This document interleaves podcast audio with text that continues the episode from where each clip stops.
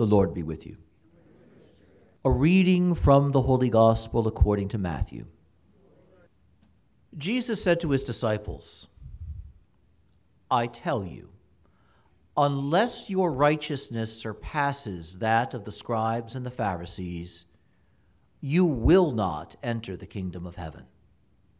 You have heard that it was said to your ancestors, You shall not kill and whoever kills will be liable to judgment. But I say to you, whoever is angry with his brother will be liable to judgment. And whoever says to his brother, Raca, will be answerable to the Sanhedrin. And whoever says, You fool, will be liable to fiery Gehenna.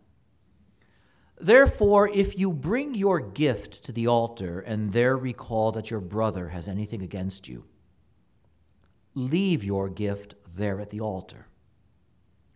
Go first and be reconciled with your brother, and then come and offer your gift. Settle with your opponent quickly while on the way to court. Otherwise, your opponent will hand you over to the judge, and the judge will hand you over to the guard, and you will be thrown into prison. Amen, I say to you, you will not be released until you have paid the last penny. The Gospel of the Lord. A number of years ago, I was working with a group of high school students who needed to complete their sacramental formation. And as part of our catechesis, we were taking some time reading through the Gospel of St. Matthew, and we did get to this passage. And as we were reading through, and the kids were taking turns reading, at one point, one of the girls looked up, she's about 15 or 16 years old, and said, I thought Jesus was supposed to be nice. and it was a marvelous, marvelous moment that captures the very essence of what it is that the church is targeting as it puts this combination of readings before us today. Our hearts are odd things in that, on the one hand, we profess to want goodness, and yet we cling to so much that isn't good, not for ourselves or for others. And our readings address that today. Note the strength of the statement that Jesus makes that unless, unless, when we hear that word, we know that there's a consequence. If this doesn't change, something is going to happen. Not something might happen, something will happen. And so the Lord puts on the table that while the kingdom of heaven is open to everyone, not everyone gets to go in. And that should give all of us pause. Because we live in a world, and all too often, a church that, if we're not careful, can take salvation for granted, as if we're entitled to it, as if God is obliged to give it to us. And yet, note what the Lord says unless your holiness goes beyond that of the scribes and the Pharisees, you're not getting in. He doesn't say, then we'll have to talk about an alternative. He simply says, you're not getting in. What a challenging and sobering statement that is. This conditionality unless your holiness surpasses that of the scribes and the Pharisees. And who were those guys? They were the ones who publicly were the role models. They were the ones who seemed to be getting it all right. They're the ones who made it their business to be serious about their religion. And know what the Lord is saying unless you do better than those guys, you're not getting in. What on earth could he mean by that? And so let's just pause for a moment at a feeling that many of us know all too well. That sense that even when we're in church, we look around and there's that temptation to feel that everybody else is getting this right, and I'm not. They all look so peaceful. They respond with such confidence. They know the words to the prayers, and I don't. And there's that tendency to say, I don't measure up and I'm not good enough. And the Lord is saying here, that's the wrong standard. It's not that those are bad things, but it's the wrong measure. The wrong measure is merely external mastery of details. And why? Because there's something in the scribes and the Pharisees. And note the implication the Lord says they're not getting in either unless they up their game. They're not getting in either if that's where they stay. There's a temptation sometimes to be, instead of truly obedient to the Lord, to be merely compliant. And if we reflect on our own lives, we know what that is. It's that I know what I'm supposed to do, and I'm going to do exactly that and no more. I do it with no particular love. I do it with no particular enthusiasm. I do it with a certain indifference to the quality of what I'm doing because I just got to get it done. We learn this sometimes in school where it's just, I just got to get the assignment handed in. We learn this at work. I don't like this aspect of the job, but I've just got to get it done. And what am I trying to do? Just to get it done so I can move on. We know this around the house. We know this around the house from when we're small. And brothers and sisters get into a fight, and what happens? You apologize to your sister, and what do we do? Sorry. on the one hand, on the one hand, I apologized. On the other hand, no, I was merely compliant. That's what I got to do to avoid getting into trouble. That's it. There's no real sorrow, but I will say the word. And the Lord is saying there's a tendency and a temptation with us to have a sort of false goodness. I'm checking off all the things from the list that I'm supposed to do, but it's really about just getting them done so I can move on. And so Jesus looks at his disciples and says, If that's what you're going to be about, don't think that's going to get you anywhere. You might look good in front of some people, but that's all it gets you. That is all that that gets you. Because you're not changing your character, you're not changing yourself you're actually building a fence around the way you are right now with this mere compliance. If I look like I'm getting it right, no one's going to bother me. And the Lord says, But I've come to bother you. I've come to bother you because I don't want you to look like you're getting it right. I want you to be right. I want you to live right. And when the Lord says that, He's not saying it thinking, and I am so going to enjoy locking you out of the kingdom. What He's saying is, I want you inside, I want you with me. So let me tell you how to do it. Let me tell you how to get there. So he uses this example out of the commandments. You know what? This is common. This is common. There can be that tendency you know, I've never killed anybody. I've never robbed a bank. You know, we do this. We name all the big wrongs and say, I've never done that. As if somehow that's a credit to me, that I've never killed a guy. As if somehow that's a sign that I must be okay. I've never robbed a bank. I must be all right. And Jesus is saying, if that's your measure, if that's your measure, you've never killed anybody. Well, I hope you haven't. If you've never knocked off a bat, I hope you haven't. That doesn't make you good. That you avoided those things. You've never killed anybody, but you can't control your temper. What's going on there? You've never killed anybody physically, but you tear somebody's reputation apart with your words. What's going on with that? You've never robbed a bank. Oh, but you've withheld charity from so many. You've robbed others of the compassion that they deserve from you. Oh, but you've never robbed a bank. What is going on there?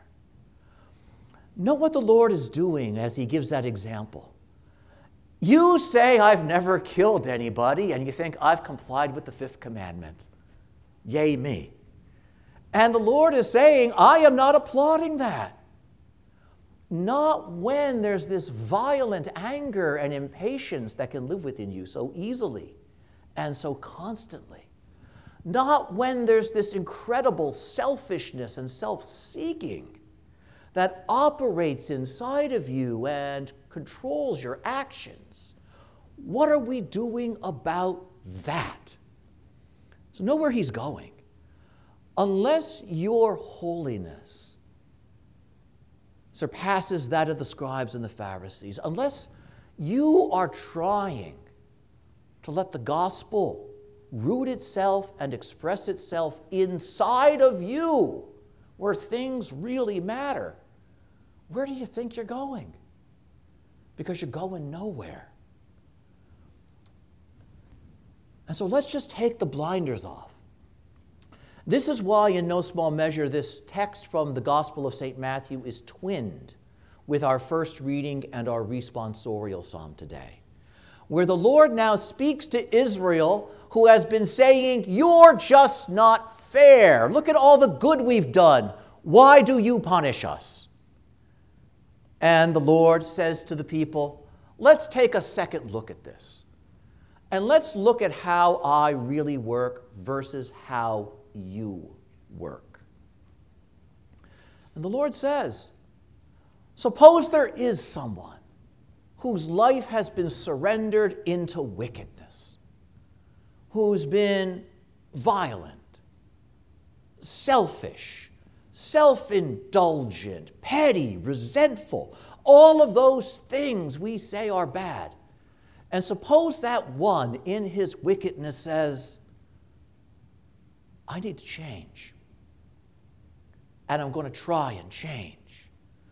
Know what the Lord says? The minute that happens and that heart begins to turn toward me, however imperfectly, I'm not looking so much on what that heart used to do. I'm looking at where that heart wants to go. And there's a joyfulness in me that this one who had been lost is now coming home. And that's what I see. And then the Lord says, and suppose there's one who's been really good, who's been doing all the things he or she is supposed to do all along, who suddenly throws all of that inside and says, I'm done with this. Or who says, because I've been good for so long, I can give myself permission to stop being good. And what do I see? I'm not looking at all the good that used to be there. I am looking at the selfishness that is there right now. And that's what I'm seeing.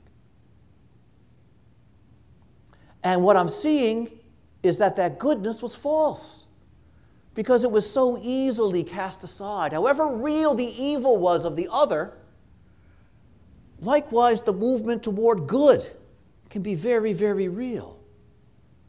But nobody who's genuinely good just throws that off.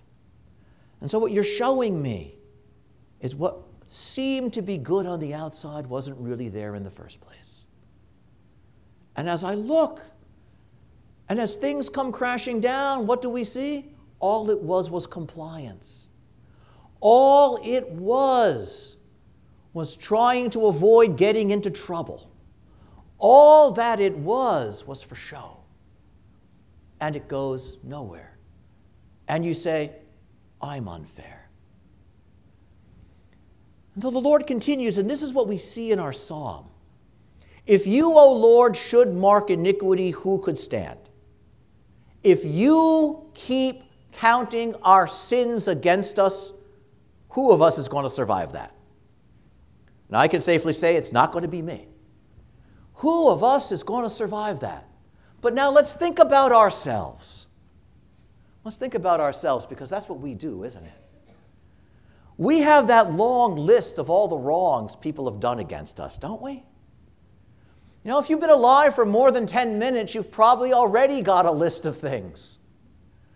And that list gets longer over life. We have in our own families histories of all the things we hold against each other. We mark iniquities.